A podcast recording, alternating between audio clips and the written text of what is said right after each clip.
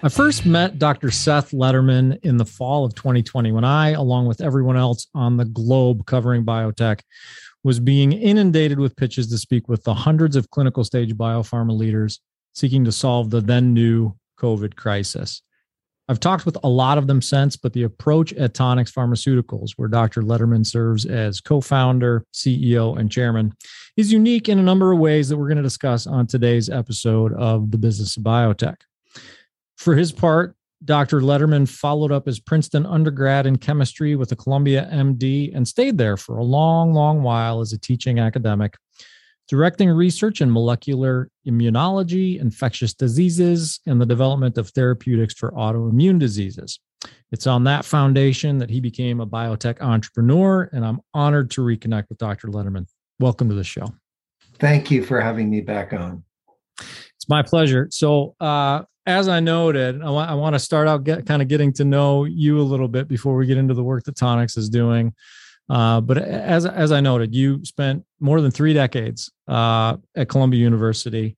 Um, you're you're deeply rooted in academia. That's that's clear. But uh, during that time at Columbia, you got a taste for the business side of of biotech. Uh, you you discovered the CD40 ligand, made an antibody for it, uh, and partnered with Biogen to develop it. And from what I gather, you, you tell me where I'm wrong on this, but from what I gather, that was sort of your first brush with uh, with the industry side, and from there, uh, you've migrated to the point where you're a full time biotech entrepreneur. So. I think I framed it up somewhat, uh, you know, accurately there. But why don't why don't you kind of walk us through that experience and and how it kind of transpired from your uh, professorship at, at, at Columbia to where you are today? Sure. Well, thank you, Matt. Yeah, I think you nailed it. Um, when I was a professor, my first major pharmaceutical collaboration was with Biogen over the development of a humanized monoclonal antibody for C- against CD40 ligand. And this is an era when monoclonal antibodies were brand new.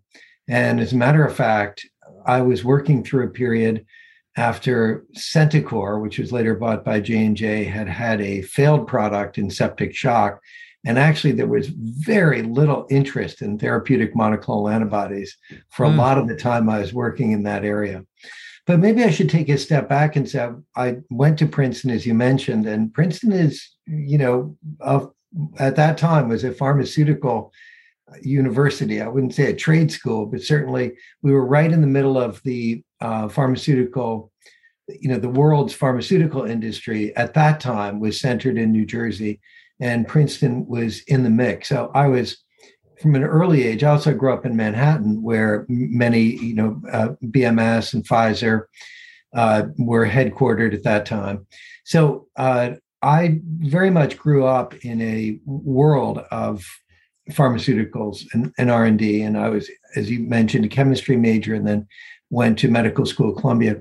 So i've seen two things. I've seen um, the peak of the new jersey and manhattan pharmaceutical industry. And i've also watched the emigration of a lot of these companies to cambridge and to other places. So that's given me an interesting perspective.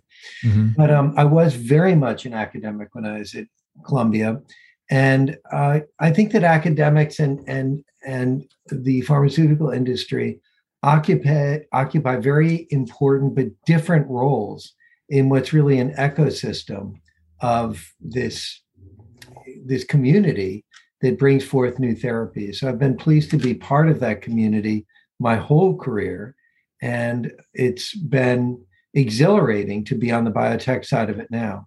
Yeah. So tell me, expand a little bit on that. Uh, you, you know, sort of the collaborative um, spirit between uh, that that you saw, and in some ways, many ways, fostered in your own career between academia and industry.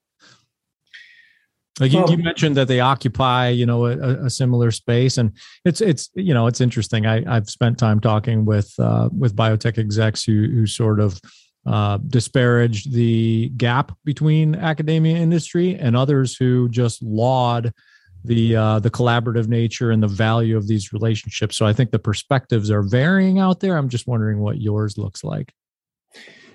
Well, I've seen a very interesting development over my career where when I was, you know, young in college, medical school, and as a, a professor at Columbia, mm-hmm. the uh, there really were there were two poles. There was academia and big pharma, and big pharma at that time was really a remarkable, remarkable institution. And I think if the world was perfectly run, we probably would continue to have big pharma operating as it did back in those days because uh, big pharma had phenomenal resources and they had just unbelievable basic science going on you know within their walls. And the typical big pharma i did a mini sabbatical at merck in 1990 and uh, so a lot of my views on that are, are of, of big pharma can be expressed by merck in those days. And you had you know a large complex with a wall around it but inside the wall you had chemists interacting with crystallographers interacting with um, biologists interacting with you know it was just it was just amazing what was going on there. And academia wasn't nearly as sophisticated. But two things happened i think. One is that the investors got greedy and I don't know why the pharmaceutical executives went along with it, but basically, big pharma became a very stripped down version of that. And all the basic science was stripped down, cut out. And for whatever reason, there was this idea that big pharma had to be more, um, you know, financially lean. And that became the new contest is how to shed core things like r&d how to shed manufacturing how to ship things, you know, overseas, all this kind of thing. So, uh, you know, what you see of big pharma today is just the, I don't know if you'd say the shadow of its former self, but a very skinny down version that's, you know, a profit making machine, as opposed to the, uh, when, when I was doing my mini uh, sabbatical at Merck, the, the joke that was well regarded by people at the company was it was internally called Merck U. So it's like mm-hmm. Merck University. Mm-hmm. So I think what happened, um, you know, with that, you know, transformation of big pharma into this, you know, profit making, um, you know, uh, machine, is that biotech really played a bigger and bigger role. Mm-hmm. So when you know Merck used to develop drugs, they, they would they would do their their own clinical operations team and they would instead of starting with one phase 3 study they'd start with two or three phase 3 studies simultaneously. Yeah. um, and and all sorts of things. There's just so much so many resources around to do you know a better job. And there's a lot of emphasis on a very orderly progression uh, through you know dose finding uh, far, you know pharmaco dynamics, all this kind of thing. So what's happened now is you have big pharma, for the most part, being a um, you know sales and marketing organization and kind of a uh, merchant bank or something for these more advanced projects. But mm-hmm. now you have this burgeoning biotech industry that is so exciting. But biotech, you know, all of the risk has been concentrated in biotech. I guess yep. that was one of the differences in the old days. The scientists took on less risk. And I think that what's happened now is that the risk has been pushed all on biotech and to a large extent been pushed down onto the scientists. So so the uh, it's it's new, exciting. I mean, I think critics of the old big pharma would say that they weren't good at, at innovation. I'm not sure I'd agree with that, but you know, biotech certainly is a dynamic culture where there's a lot going on and a high premium on innovation and, you know, dynamic organization and dynamic research interests. Yeah. Yeah. What, when was it that you um, sort of decided to concertedly make the transition to uh, to biotech? I mean, there, there's there, obviously there's overlap there. I mean, you you you maintained uh, associate professorship for for for some time, I'm sure, but um, give give us a sense for when you sort of made the kind of made the the hard left turn into into biotech. Yeah, or the hard right turn. right turn, right. which direction it was. but um, you know, I I was a tenured professor, Columbia University, so I had a lot of um, freedom, you know, at least for a day a week. Um, and also part of my official duties was working with Biogen on the CD40 ligand project. So I got a real education. One of the fun things about in collaborating with Biogen at the time, it was the premier biotech company. And it was also one of the early residents of Cambridge and Kendall Square. So going mm-hmm. to visit them and having meetings was was fun, but it was also Biogen was a very prominent presence in Kendall Square. Now, when I go to Kendall Square, it's hard to find Biogen because there's so many buildings that have gone up between, you know, the um, you know the red line stop and everything from you know where it used to be in the hotel we'd stay at. Anyway, so um, when did I decide? I think that what I realized in the Biogen thing was I was a you know leader in molecular immunology and I discovered the CD40 ligand as you mentioned. Mm-hmm. But when I was working with Biogen, I realized that one of the key functionalities that even Biogen could improve on was clinical development.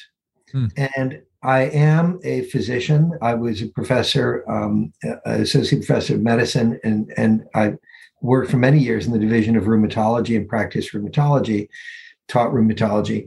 Um, I realized that that combination was very valuable in industry. And at that time, also, the university was going away from a model where people were what was called triple threats. I was trained to be a triple threat. A triple threat meant research, clinical, and education. And you know, I was very involved in all three of those areas.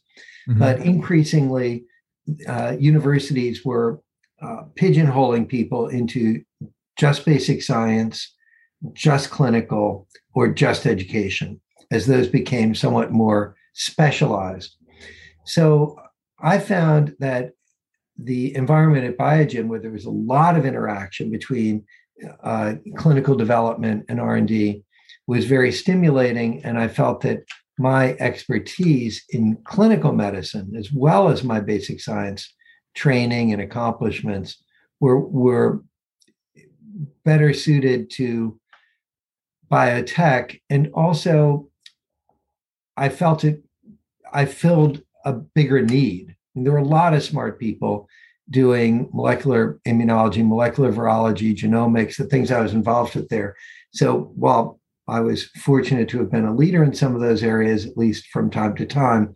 I felt that in uh, biotech, I was more needed and potentially more valuable.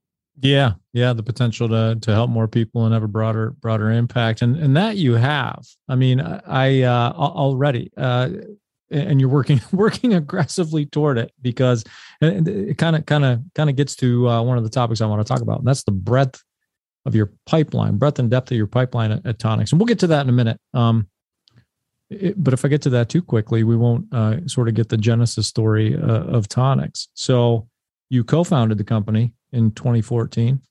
Um, what was your, uh, I guess, motivation for launching your own? Like you, you know, you, you, as, as you said, you made up your mind to, to move into the into into industry. Um, you could have done that in a a lot of different capacities, right? With your credentials and your your experience, you could have moved into pretty probably pretty much any any company you, you wanted to. You could have moved into early biotech as a chief science officer, I'm sure, uh, any number of roles. Um, why why co-found your own? Well, thanks. That's an interesting question, and I'm sure, like many other people, my life has been a series of stochastic events, opportunities, different things that happen. I'm not sure I can uh, draw a straight line, but I will say my career in biotech has been exclusively working on companies that I've founded and ideas that are important to me. And to jump ahead to the broad pipeline we have, which now includes a number of things that we've brought in through m&a mm-hmm. partnering collaboration. So yeah, like 20 no 20 some 20 some candidates uh, yeah, yeah we have right ballpark? Something like that but but um the one theme that has stayed the same is our criteria for bringing something into Tonix is that we have to basically be in love with it it mm-hmm. just has to be something that i or the people on the team working on it are passionate about because if you're not passionate about an idea in biotech it's just too hard not no one can succeed in biotech unless it, there's at least one person who is passionate about a drug. So that is the common theme of everything. And in the beginning, when I, you know, moved out and you know founded first one, then another, then a company, it was because these were ideas that I really felt needed to be done, and I felt that in order for them to get done, I had to play a role. Yeah.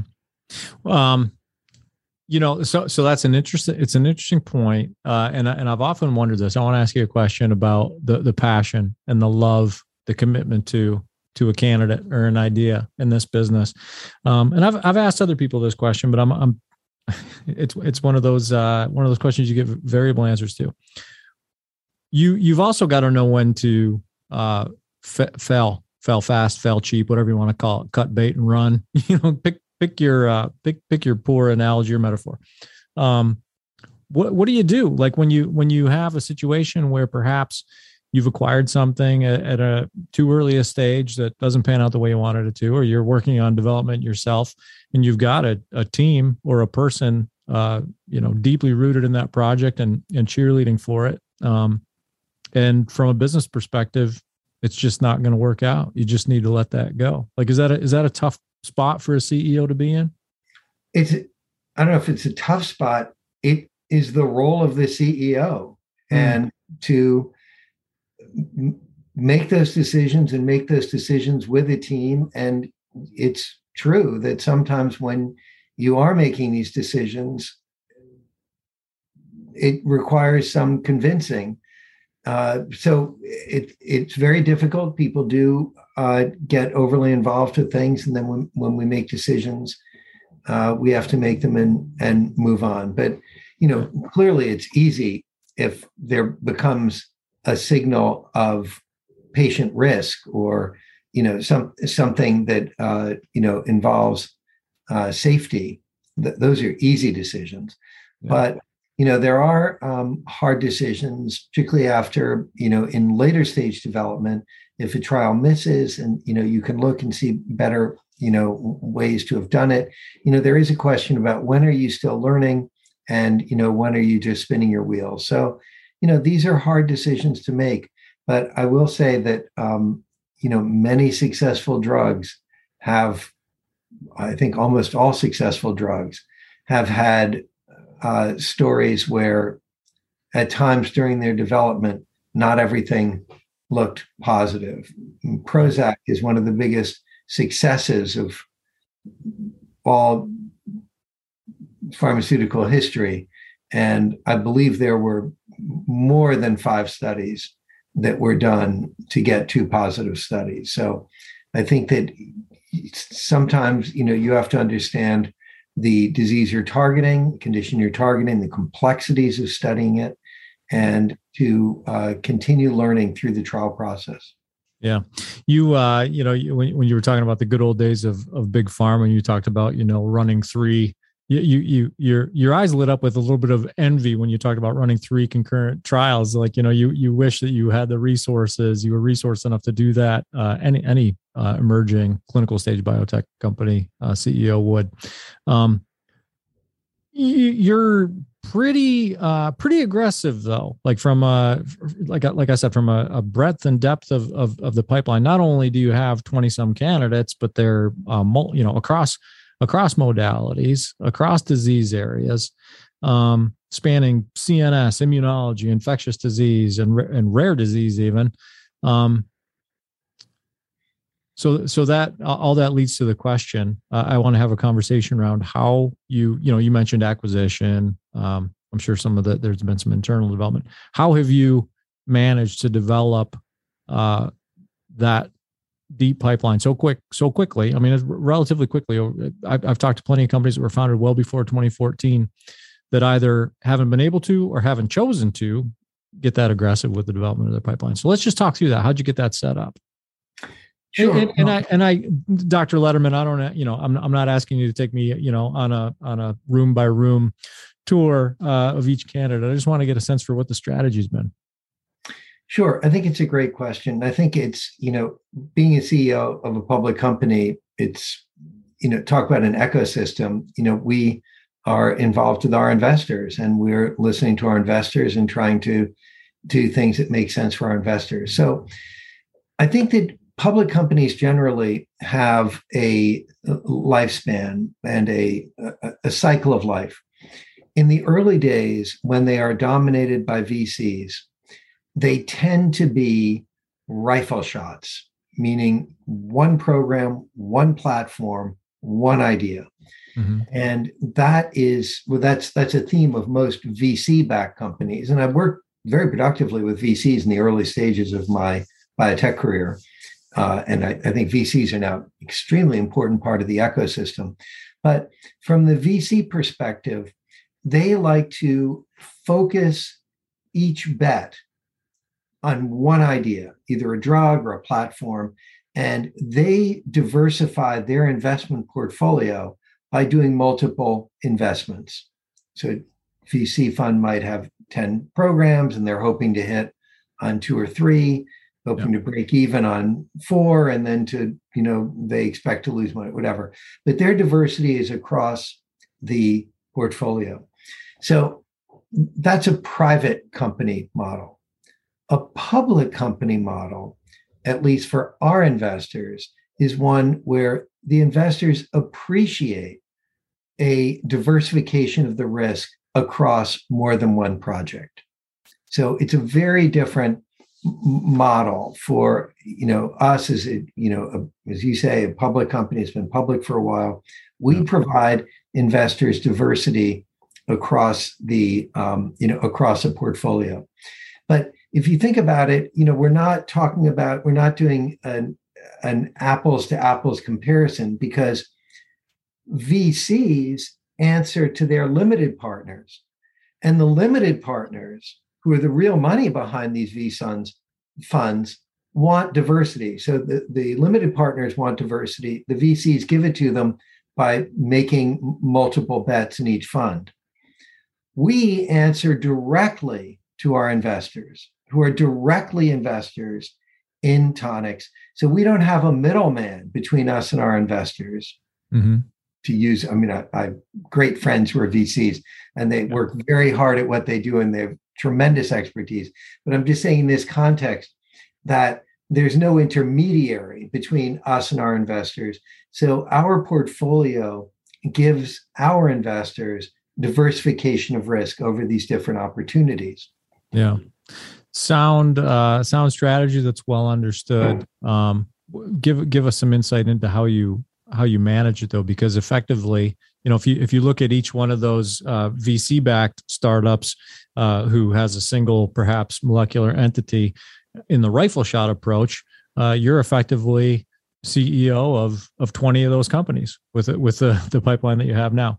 Um, you know, obviously that's a, a, bit that's a bit of hyperbole, but uh, you you get the point. Like you've got a management um, and a and a staffing and an IP management challenge uh, when you've got everything from you know rare disease candidates in the ATMP space to you know vaccines to small molecules. So how, how what's how do you go about that? Do you do do a lot of outsourcing? Do you uh, just do you you have an incredibly diverse staff? what does that look like? Great question. So we again talking about the ecosystem model. Um, we are specialized for the most part in the transition of drugs uh, from preclinical through early clinical to phase two. So that that is our bread and butter. And we have a team that has functionalities that are specific to that process. For example, we have a great group that does manufacturing development.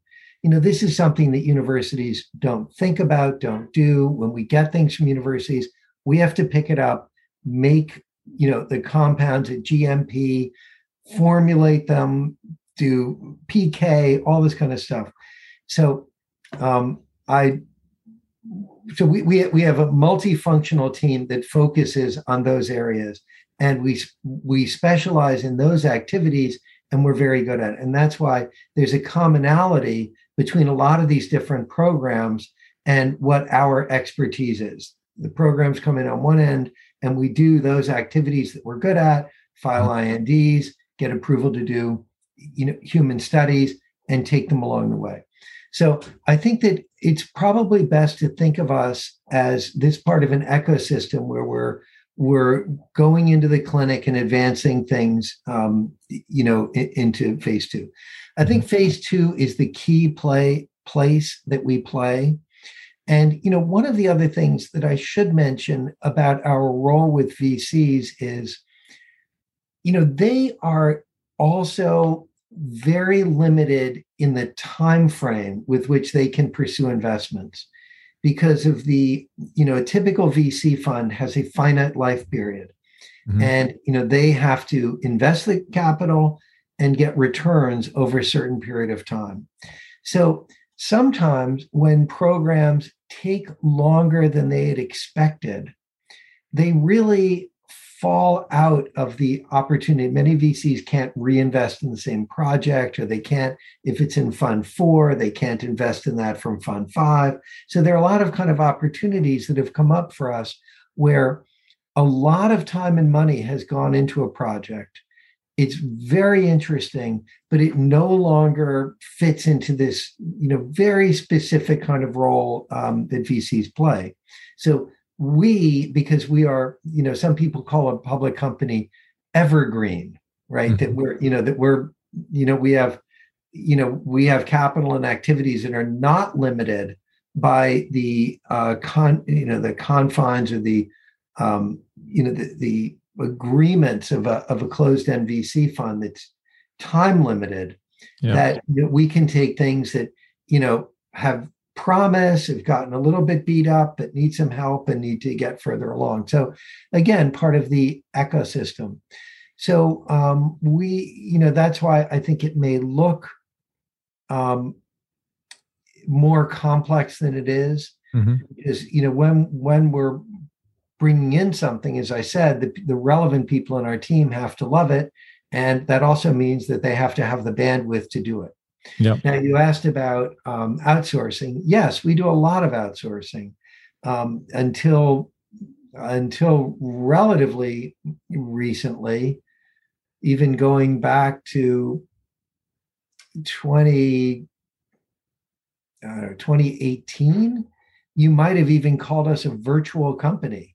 Mm. But you know, over time, we've expanded our clinical ops team first and now, over time, particularly in the area of infectious disease, we have significant internal capabilities, including bricks and mortar, um, you know, and and train people and other things that um, they're doing. So we we've evolved over time, but I think that we're also, um, as I said in the beginning, about how much of it is pursuing a, a a vision like this, and how much of it is just reacting to times.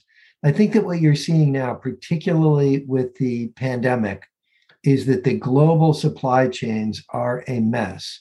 Yeah. And what had become, you know, the outsourced research model depended a lot on other countries. Um, as you probably know, APIs are made in India by and large. A lot of contract research, you know, was going on in China. And, you know, before the pandemic, it was great to operate in that kind of a virtual model. But travel has become harder. Importation has been harder. Just sending things across borders is harder. And there's a growing recognition that the United States needs internal resources, particularly for areas like biodefense, infectious disease, areas where we're very active. So, to some extent, we're reacting to the times by increasing our internal capabilities, our bricks and mortar, and these other uh, capabilities. So it's it's um, to be in biotech, you have to be dynamic. You have to be versatile. You have to adapt to the time. And I think that we're doing a good job of, of staying with the times and also staying ahead. When you're striving to excel in a new arena, the best guides are the ones already doing it well. The business of biotech brings those voices forward to help new and emerging biopharmas turn their innovations, like mRNA and cell and gene therapies, into clinical realities. Tune in and subscribe for insights on hiring, regulatory, and other need to know topics for biopharma leaders. The podcast is brought to you in collaboration with Cytiva. Check out their resources at cytiva.com backslash emerging biotech. That's C-Y-T-I-V-A dot com backslash emerging biotech. Perfect. Is that uh, brick and mortar space that you've invested in uh, like like lab space, or are you are you actually uh, building or considering building manufacturing capacity of your own? Both. Uh, okay. Last year, on October 1st, we closed on the acquisition of a 48,000 square foot R&D facility in Frederick, Maryland. Hmm. It is. Uh, it was built as BSL three, but it had been operating at BSL two we have taken the steps to upgrade it back to BSL3, but we're waiting for an inspection, some other, you know, certification to get back at BSL3. So uh, this is Frederick, Maryland. If you're familiar with that area, is at the north end of the 270 corridor. So you know, Frederick is at the top, and then it goes progressively down Gaithersburg, Rockville, Bethesda, et cetera. Uh, so we're at the top of that. We're just a few miles away from Fort Detrick, which is the home of USAMRIID, the leading invest, you know, infectious disease institute of the Department of Defense, mm-hmm. and also a major NIAID facility at Fort Detrick. So there's a lot of cross fertilization, and both in terms of personnel, we've hired some great people from that campus, but we also have burgeoning collaborations uh, with with them. So we have really phenomenal uh, capabilities in this uh, facility that's fully operational and running now. Wow. Um, and then in uh, in just south of Boston, in New Bedford, we are about to open a manufacturing facility. It's a manufacturing process facility that can do launch scale manufacturing, but is really focused on phase two and phase three biologicals and particularly biologicals relating to our vaccine program. Mm-hmm. So, again, those are capabilities that if we thought that we could contract out for those activities, we probably would have continued to contract out. But when we realized that we couldn't be second in line, we had to control our destiny, we needed some specific, um, you know, tooling, machines, bioreactors, um, uh, systems that it made sense for us. And together with our investors, we, you know, have been able to uh, build this really phenomenal capability that we expect will be, um, you know, open by the summer. Well, that's excellent. Congratulations. And it makes sense, uh, you know, in my mind anyway, it makes sense to do that if you can afford to, because uh, given the capital crunch uh, these days, given the, you know, I guess more um, discerning attitude of, of the biotech capital markets and, and venture capitalists um, around what they're offering startup uh, biopharmas. I don't anticipate that we'll see a whole lot of early stage manufacturing capacity growth, which in my mind I think would uh, actually put more pressure on the outsourced uh, community, which is which is to your point already asking people to take a number and wait. So, uh, congratulations on that. It sounds like a, a strategic and, and well planned move. Well, fortunately, we were ahead of the curve, but I would say there's a um, there's a disconnect right now between United States policy and and what's happening on the ground. I think that there were a lot of policy statements saying that the United States needed domestic manufacturing, they needed domestic R&D, a lot of other things. Yeah. And I think that in 2020 and 2021, uh, you could accomplish a lot because the biotech markets were open. So I am pleased that uh, together with our board and investors, we were able to develop these capabilities when it was possible to do it. I do think that once some of the politics blows over, I don't know, I'm not an expert in politics, but I do think that there's going to need to be a huge commitment of the federal government to uh, jumpstart some of this re-domestication of pharmaceutical manufacturing. You see a lot of it happening in the chip space. President Biden, the State of the Union, highlighted the things that Intel is doing. And there's um, an act that is specifically being floated around to, you know, rebuild American competitiveness in chip chip related technologies. And I foresee that the same thing has got to happen in the biotech space. So I think that we're in a, a, very good position to benefit from that because we have the expertise of operating and even building complex manufacturing. So I think that you know we are very well positioned to benefit when the government gets around to doing it, and they will get around to doing it. Our, our government uh, doesn't always seem like it operates in a straight line, but you know I think over history, you know we've gotten you know most things right. So I yeah. think that this will be an important uh, advance, and as I said, we're very well positioned to be part of that. Excellent. Um, I want I want to move on and, and start uh, talking specifically about your your COVID program because uh, I'm looking at the clock here, Dr. Lederman, and I feel like uh, we should have set two hours aside because we've got a lot to cover here. And I, I am I'm, I'm really appreciating uh, your responses to my questions, the the, the depth and detail. Uh, but but I'm only halfway through my question set, so we need, need to need to move on. And I, and I want to get um, you know some perspective on on your COVID strategy. You've got several COVID related candidates uh, in in the pipeline. Uh, I want to start with the vaccine. Um, and, and, I want to just throw some some numbers out there and get your get your take on them so that I can better understand what that market opportunity looks like. So there's a account out there being uh, tallied by the Regulatory Affairs Professional Society. It is not comprehensive, but uh, it, it's a count of uh, nearly 100 clinical uh, COVID vaccine candidates globally. They're kind of keeping track of clinical stage when you know when one drops off and another adds uh, adds on uh, as i said I, I think it's 90 it was 96 when i checked yesterday. Uh, again not comprehensive. There are a couple hundred more you know that, that we could identify through various sources in in preclinical stages. So this covid vaccine uh, field is a crowded one right? Like and for, for understandable reasons.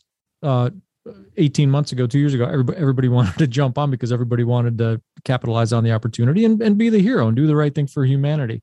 Um, we've seen several approvals globally now. I don't know, 15. I mean, we're, we're familiar with the ones we are here in the States, but there, I think there are like 15 uh, approved um, COVID vaccines globally.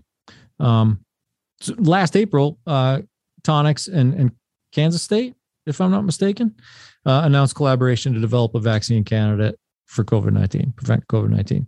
Uh, utilizing a novel live virus vaccine vector platform. So there's a, a number of questions in there.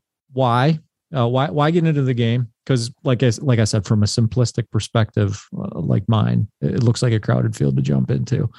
Um, two, you know, it's it's uh, everybody knows that NR, uh, RNA siRNA, mRNA, anything with RNA in it is super sexy right now. So, so why and why uh, why a, a novel live virus vaccine vector platform? Great. Well, thanks for that question. So, first of all, a lot, of words, a lot of words for that question, right, Dr. Lederman? But you get where I'm going. I started my career in the AIDS era when I was a third year medical student. The New England Journal of Medicine article came out about an un, a new disease in gay men in San Francisco. So the first 10 years of my career were devoted to AIDS, and I did significant work in that area. Mm. And like many other people now, including Dr. Anthony Fauci, who um, obviously you know rose to fame in in that period, um, I, I, was I'm younger than Dr. Fauci, but but um, did not did not have the same impact on HIV as he had. But but um, uh, I think that the reason we're in it is because we think we have something very unique and important to bring to the game. There are, as you mentioned, over 100, some people say 300 candidates in development. And from my perspective, there should be more. Mm. I mean, this is something that shut the United States down for two years. Uh, former Treasury Secretary Larry Summers called this uh, the 16 trillion dollar pandemic. Mm. And we're not out of it yet. So I don't know how many programs there should be or how much we should be spending, but I don't think there are enough programs and I don't think we're spending enough. Certainly government is not spending enough in my opinion. Yeah. But um so we have a very unique take on it and that relates to live virus vaccines. Mm-hmm. Live virus vaccines were the first vaccine, uh, literally Edward Jenner in 1796, so 220 years ago, did the first vaccine. He used horsepox to vaccinate people against smallpox. That turned out to be the most successful vaccine ever. We have picked up on that, and we've been working on vaccines since before COVID. So we had already been working on our internal horsepox program that the, the smallpox vaccine form is called 801 and our covid vaccine programs are called tnx 1800 1840 and 1850 so basically, we used a lot of new technology to recreate what we think is very close to what Edward Jenner used. So actually, we used synthetic biology to create it. When we did it, it was only the fourth virus ever synthesized. I believe it's still the largest virus ever synthesized. But we did it because so much was known about this vector. It had eradicated smallpox in Europe. It has really great features in that it um, brings the antigen to the right place. It gets into the cells. The cells express it, and you get strong immune responses. And by the way, smallpox was a respiratory pathogen, mm. and this shot in the arm eradicated smallpox. So we think that this is a very important um, potential way. It's it's relatively inexpensive to manufacture. It has much better handling characteristics, so it can be used in you know places that don't have good refrigeration, uh, poor supply chain, the rest of it. So there are many reasons to work on it. But yeah. now let me go into the reason about who needs another. The mRNA vaccines were a remarkable advance. I believe that Drew Weissman, Katalin Karikó, and um, P- Peter Cullis the people that were involved in this work, in my opinion, deserve Nobel Prizes. The mRNA vaccines have given us breathing room, but they are not the end of the problem. They have two major limitations. One is the short duration of protection. Short mm-hmm. duration means that you have to get boosted every four to six months. And as the uh, head of FDA's vaccine branch, Peter Mark, said last week at the Vaccine Advisory Committee, that's not a tenable or sustainable program. The second limitation of the mRNA vaccines is that they don't block forward transmission. Forward transmission means if I am infected and vaccinated, will I transmit it to you? Unfortunately, for Omicron and Delta, it appears that vaccinated people are pretty good at continuing to spread it.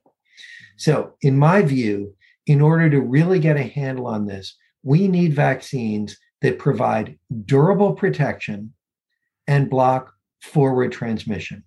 So, if you look at the history of vaccines, smallpox, MMR, measles, mumps, rubella, those are three live virus vaccines um, you know, the, the, early chickenpox vaccines, other things, you know, uh, Sabin oral polio, the effective, cost-effective vaccines that have blocked forward transmission historically have been live virus vaccines. Now, this was well known to Moncef Slaoui, who was the first head of Operation Warp Speed. And, you know, if you're handing out Nobel Prizes, and by the way, no one is asking me who should get a Nobel Prize, but I think that Moncef Slaoui would be up there for some kind of a peace prize if you don't want to give him a Nobel Prize. But he did a wonderful job of stewarding the resources to come up quickly with a vaccine. But Moncef Slaoui also said there are four types of vaccines that should be evaluated.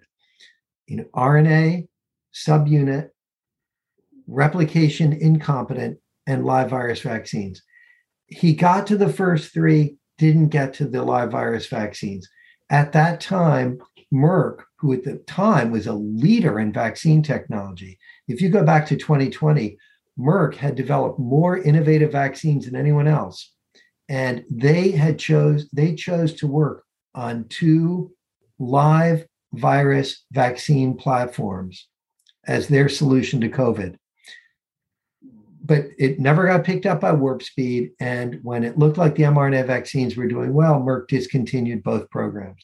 Mm-hmm. So hmm. we are picking up the mantle of this fourth pillar, Moncef Slaoui's fourth pillar of vaccine technologies, live virus vaccine technology. And we have, as you noted, two different strategies. We have the horsepox that is more homegrown, although it really came from a very productive collaboration with University of Alberta in Canada, which is a phenomenal um, v- vaccine and, and virology institute with a Nobel laureate from Hep C.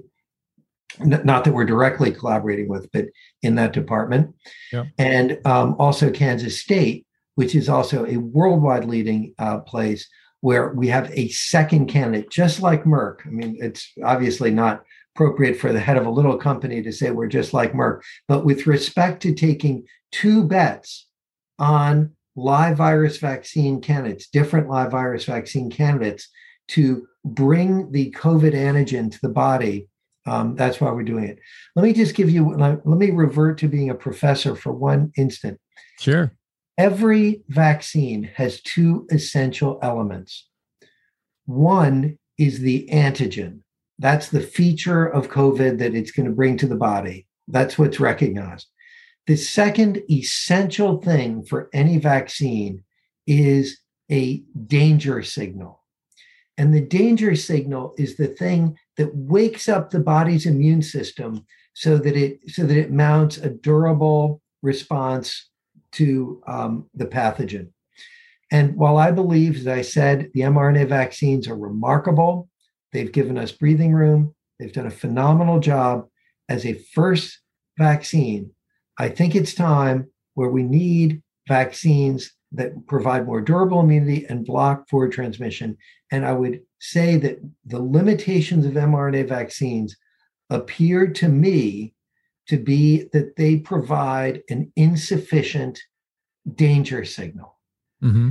Now, in a subunit vaccine, the danger signal is provided by what's called an adjuvant. For example, the Novavax vaccine looks very interesting. They have a proprietary adjuvant. Glaxo has some very interesting adjuvants, actually, that are made in Hamilton, Montana, and they're part of their partnership uh, with uh, Sanofi on a COVID vaccine. But live virus vaccines have a very strong property of providing that danger signal. And that's what we think is so unique about them. That if you put a live virus vaccine into the arm, it activates many parts of the immune system that are related to danger signals, things like toll-like receptors and and and um, you know other other warning systems for the body. So we think that that's the important thing to harness on next generation vaccines. Now, before I leave, let me say this point. Unfortunately, we are going to have until the end of time to come up with the best vaccines. Now, Tonix doesn't have till the end of time, but I, I think it, we're a very long way away from having a vaccine that is going to bring us, and I mean us, humanity mm-hmm. into some kind of an equilibrium with this virus that we can truly call endemic. Mm-hmm. It's hard to call something endemic when just in this year, in 2022 alone, 150,000 Americans have died. Mm-hmm. It hardly seems to me like we're on the other side of this pandemic. Yeah. Yeah. When did you there there's a, you know, risk analysis that that goes on uh, I, I, said that too simply. A, a risk analysis. There are a million risk analysis analyses that go on uh, when you're determining candidates to, to develop to add your pipeline to, to acquire whatever that might be. Um, in this case, one of them is the competitive landscape, and what you know. I'm I'm curious about what you knew about the durability or assumed or or sort of foresaw about the durability and ability to block forward transmission of the current uh, mRNA mRNA vaccine candidates. Um, in order to have confidence that you might be able to, to do it better. Because i you know i mean if uh, if i remember correctly there was a, a good long period of time when there weren't any necessarily uh, straight answers nor expectations around durability or the ability to block forward transmission among the vaccine candidate uh, vaccines that have been approved to date. So I'm I'm just like I, when I think about that paradigm, like that that situation, and I think, um, you know, you had to make a decision at, at some point while these uh, candidates, or I'm sorry, uh, approved vaccines were already out there in the wild, um, about about uh, whether or not you could do it better. So it had to come at a point where you knew that these guys weren't weren't able to meet those objectives very well. Well, thank you. First of all, I was hoping they would work. I sure, mean, I, of course. Know, so I was rooting for them to work. Um, but you know, I have been, you know, in this ecosystem for 30 years more, 40 years if you go back to graduating college. And you know, I've seen technologies come and go. I've seen things that look early, look mm great early, not pan out. And this is clearly a brand new technology, the mRNA vaccines again, I'm not. They're remarkable. I'm. Sure. You know, right. I've been vaccinated with Pfizer three times, and I'm. You know, I'm, and you know, I believe that you know if we could vaccinate more people, it would be helpful. But I do think that it was premature to make decisions based on three month data. Mm-hmm. that's just not the time course for which you normally make a decision about which vaccine you're going to base the national policy on. Um, there are natural time things in the human body. The immune system has two major components the antibody part and the T cell part. And antibodies are known to wane by six months, and T cells are known to have more durable years, decades of protection. So, the very strong antibody responses, to the mRNA vaccines, were to some extent predictable, maybe better than expected. But on the other hand, I think that three month data, you know, in retrospect, could be called a sugar high. Mm. You know that that now that you you know that it's clear that without further boosts, the one year activity of mRNA vaccines would not have been a basis to make a national vaccine policy on.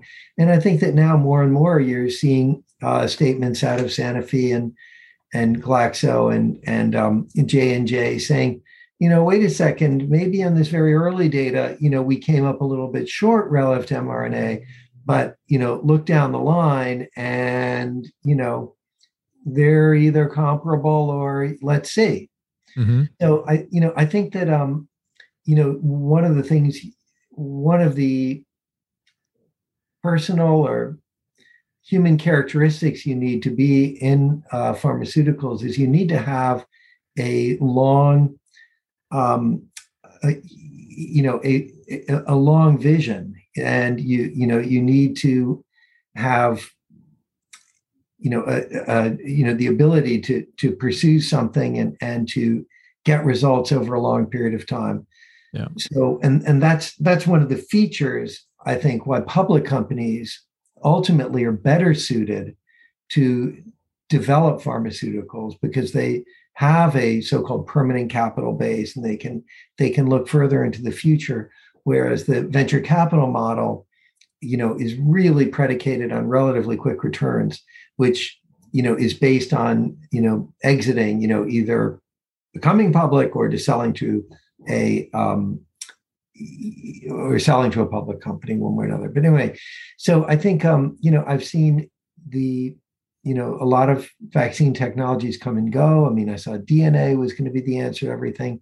And mRNA w- was surprising on the upside. I think, you know, it had not really worked for Zika. Um, and, you know, there were equivocal results and other things. So I think they surprised everyone. I think um, I, I even saw Moncef Slaoui remark that he was pleasantly um, surprised that they happened to work so well against this particular virus. Mm-hmm. But I think that that was early in the game. And now that we see this this virus's enormous potential for for mutation, immune evasion, and and other um, you know wily things that it does, recombination.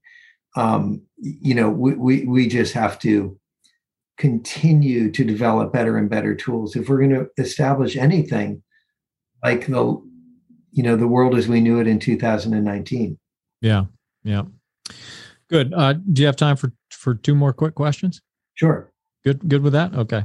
Um yeah i know we're i know we're stretching the limits of my uh you know my normal uh t- time allocation but uh i just two two more quick questions for you. You you alluded to this so you should be able to cover this pretty quick. You alluded to it uh, when you were talking about uh, the, the, the decision to go with a novel live virus vac- vaccine vector uh, platform. So if you look at uh, the the vaccine market on the whole, and you guys are working on multiple uh, vaccine candidates, it's uh, projected to be 100 150 billion dollar market by 2026.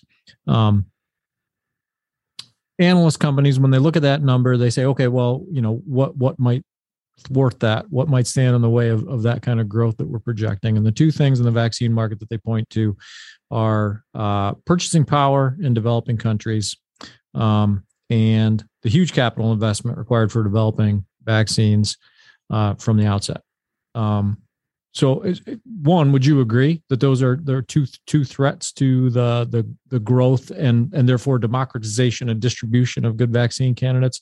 And two, if you know if you do agree, uh, what would you consider the response to those two challenges?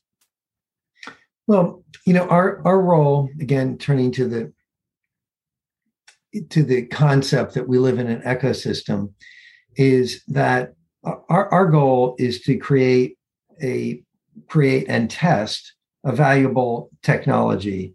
And you know to the extent that we can bring it forward and validate that it has you know that, that it's useful for human health um, you know that that's our challenge. And one of the things i like about the pharmaceutical ecosystem is that if we get it to a certain point and establish these important characteristics in my view we will find partners you know a partner that would be able to take it to this next level i mean look at what um, BioNTech did with Pfizer. I mean, that was a very smart uh, deal for them. They realized the um, the magnitude of the problem and you know what they could do with their technology, and they found a, a willing partner, a great partner, who could put together you know all of the resources of Pfizer. And and you know, by the way, big pharma CEOs usually can be you know graded in a you know they they all do about the same. It's kind of like the tide in a harbor,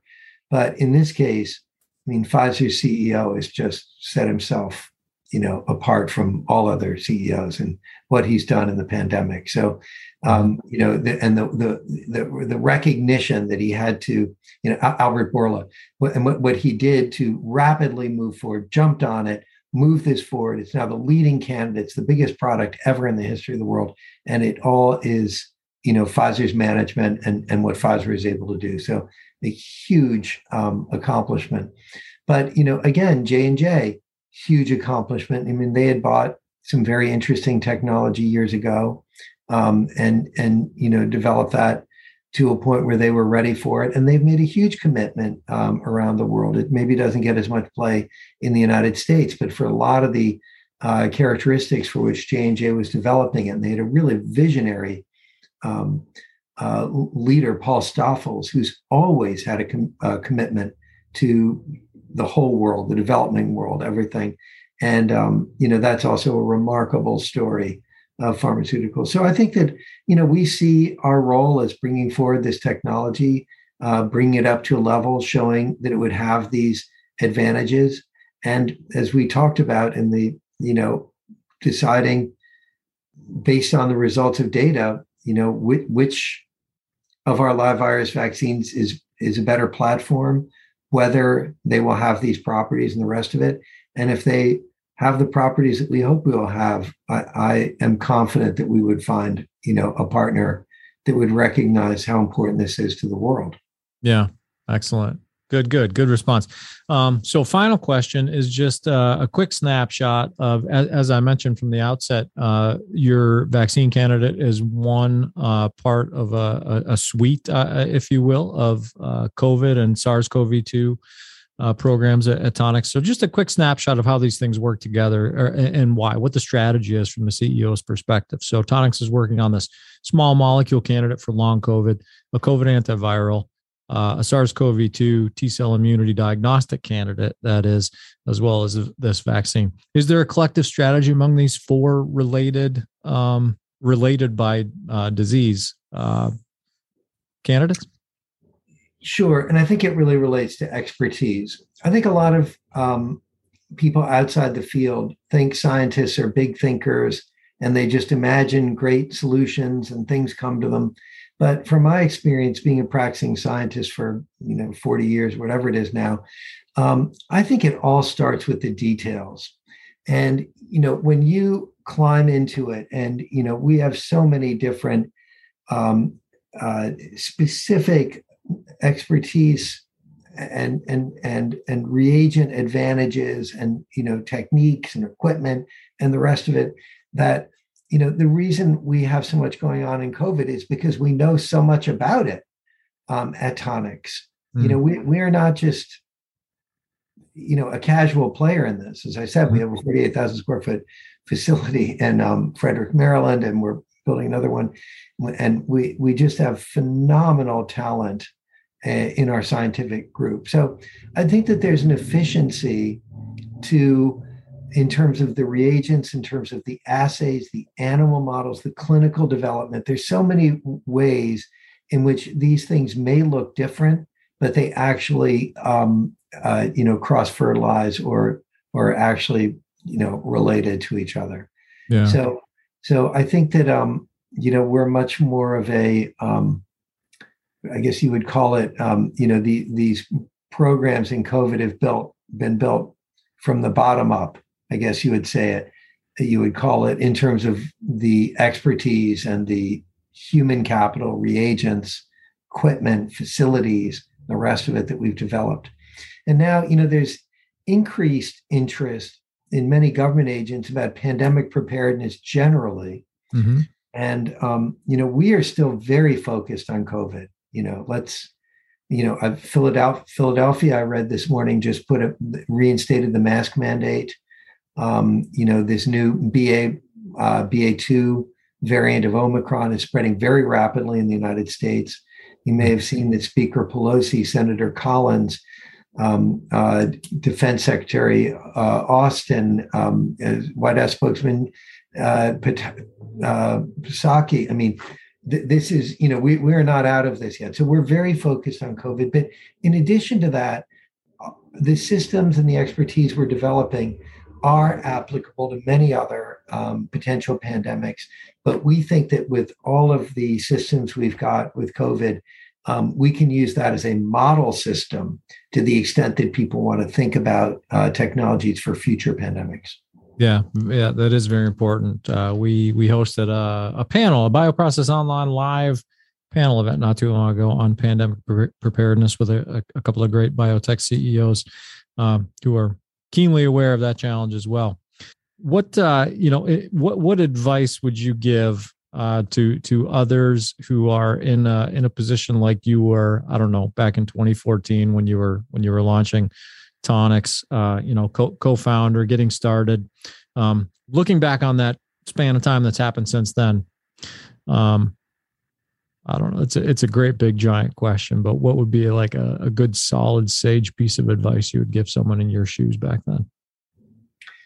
Well, first of all, I think that to be value added in biotech, it's very important to have technical training, knowledge, and a lot of experience under your belt. So my experience in academia, although they may seem different, as we said, academia is kind of a different pole of this ecosystem, but all of my success I attribute to my training and experiences in academia to start with. So I don't know when the right point is for different people to make um, to make the move, but you know, biotech is, I think it's fair to say, more dynamic. um, applies to a wider range of, you know, lets you potentially affect a larger number of people by this, you know, direct involvement with developing drugs and therapeutics. Mm-hmm. So um, I think um, I think that for young people making the move or middle-aged people, whoever's making the move, you know, I think everyone's story is different, everyone's expertise is different, and the opportunities they're presented with are, are different. Um, the uh, biotech market is a little bit uh, challenging right now. Uh, there are a number of companies um, uh, doing, uh, you know, layoffs, downsizing, things like that. So it may not be as easy to move into it right now, but you know everything is cyclical so i would just say um, you know uh, wait wait for the wait for the next cycle. But you know the other thing is some some people have commented that some of the greatest companies have been built in bad markets. So mm-hmm. i think that there's probably a lot going on that's going to be you know we'll look back in 10 years and say you know these were companies that people weren't focused on in 2022 but look at them now Dr. Lederman, thank you for uh, being so generous with your time and uh, and so generous with your insight, sharing so much with us. I appreciate it. It's been a, a privilege to to spend this time with you, and I think it's uh, some very valuable content you shared with us. Thank you, Matthew, and thank you for having me on. My pleasure. So that's Tonix Pharmaceuticals, Dr. Seth Lederman. I'm Matt Pillar, and this is the Business of Biotech. If you enjoyed today's show, drop us a review and make sure to uh, uh, subscribe on Apple, Spotify, Google, or wherever you get your podcasts. We're produced by Bioprocess Online, and we're grateful for our partnership with Cytiva. Bookmark bioprocessonline.com and cytiva.com backslash emerging biotech for continually updated insight created by the leaders of emerging bio for the leaders of emerging bio. Check those out. Stay tuned for next week's episode. And as always, thanks for listening.